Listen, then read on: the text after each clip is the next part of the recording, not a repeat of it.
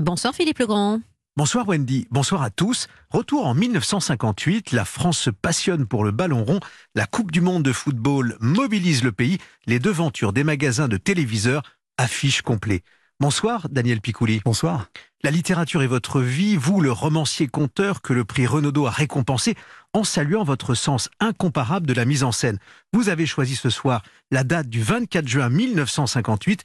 La France est en demi-finale face au Brésil. Souvenir d'une époque, Francis Huster n'a pas oublié. Hmm. Il est au micro de Bernard Poirette sur Europe 1. La France entière s'est arrêtée. En direct, on avait ce match qui était retransmis depuis la Suède. L'équipe du Brésil était la plus grande équipe de tous les temps. Et l'équipe du Brésil avait même pas reçu un seul but. Et tout d'un coup, l'équipe du Brésil commence à attaquer et Jonquet, le capitaine français, blessé, il a la jambe foutue, pété, mais il sort pas du terrain parce qu'il n'y avait pas de remplaçant à cette époque-là. Et, et les Brésiliens mettent un but, c'est foutu, on se dit, mais non, Fontaine égalise un partout. Enfin, c'était extraordinaire.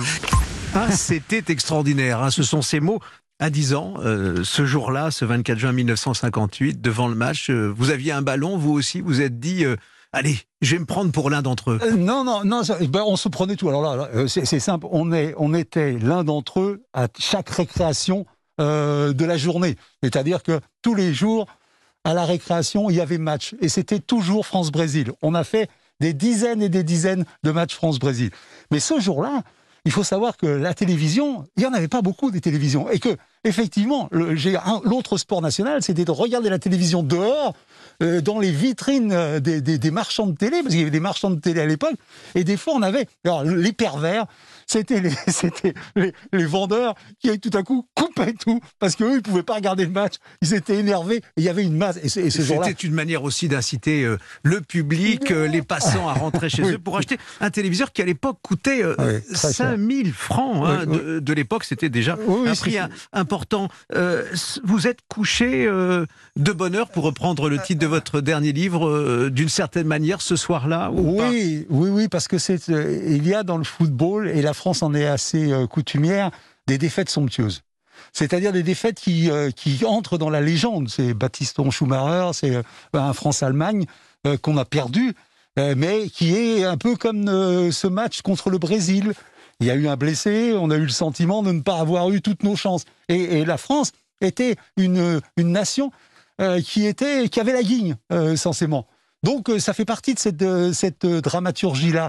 Et, et c'est ce qui est beau aussi. La dramaturgie, euh, je citais le titre de votre livre, euh, là à l'instant, longtemps je me suis couché de bonheur. Ouais. Elle est aussi là, hein, votre dernier livre qui paraît, Daniel Picouli, euh, aux, aux éditions Albin Michel. Alors au fond, euh, on va pas tout raconter, mais, mais on, on reconnaît un Proust quelque part qui, euh, qui est to- toujours et encore à côté de vous. Oui, oui, oui. D'ailleurs- oui, Proust est toujours à côté de moi.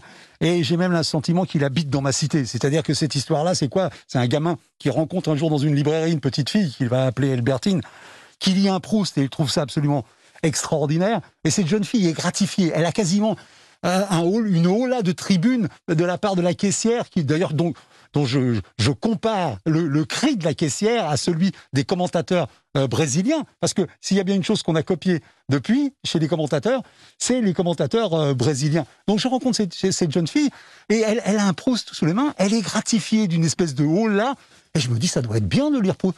Et, et je lis Proust par défi.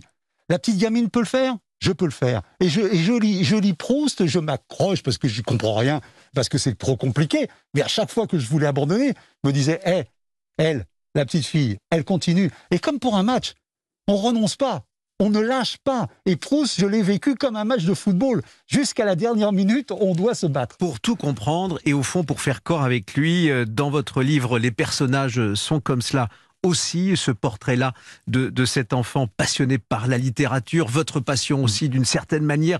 On vous retrouve dans, dans ce, ce personnage. Et puis entre les lignes, c'est euh, l'école, les professeurs aussi, hein, qui comptent Ah chez oui. vous, dans votre vie. Très, très fort. Moi, je, je, je rends toujours, et euh, que ce soit du, du champ de personne jusqu'à euh, longtemps, je me suis couché de bonheur. C'est un hommage à ces professeurs, parce qu'on était quand même des gamins de cité.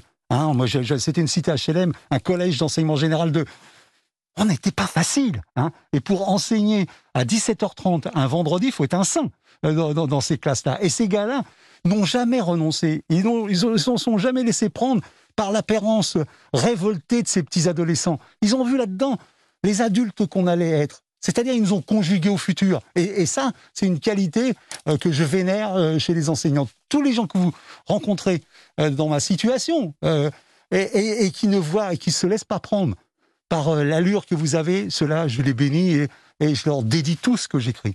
Pour finir, et c'est une bonne nouvelle, deux bonnes nouvelles, euh, il faut le dire, euh, longtemps je me suis couché de bonheur, s'écrit bonheur comme le bonheur en un seul mot, et c'est pas la bonne heure, hein, ah. bien entendu.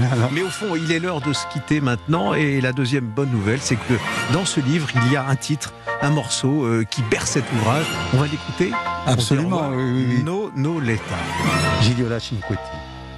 À bientôt. Au revoir bientôt. Daniel Piccoli. Au revoir.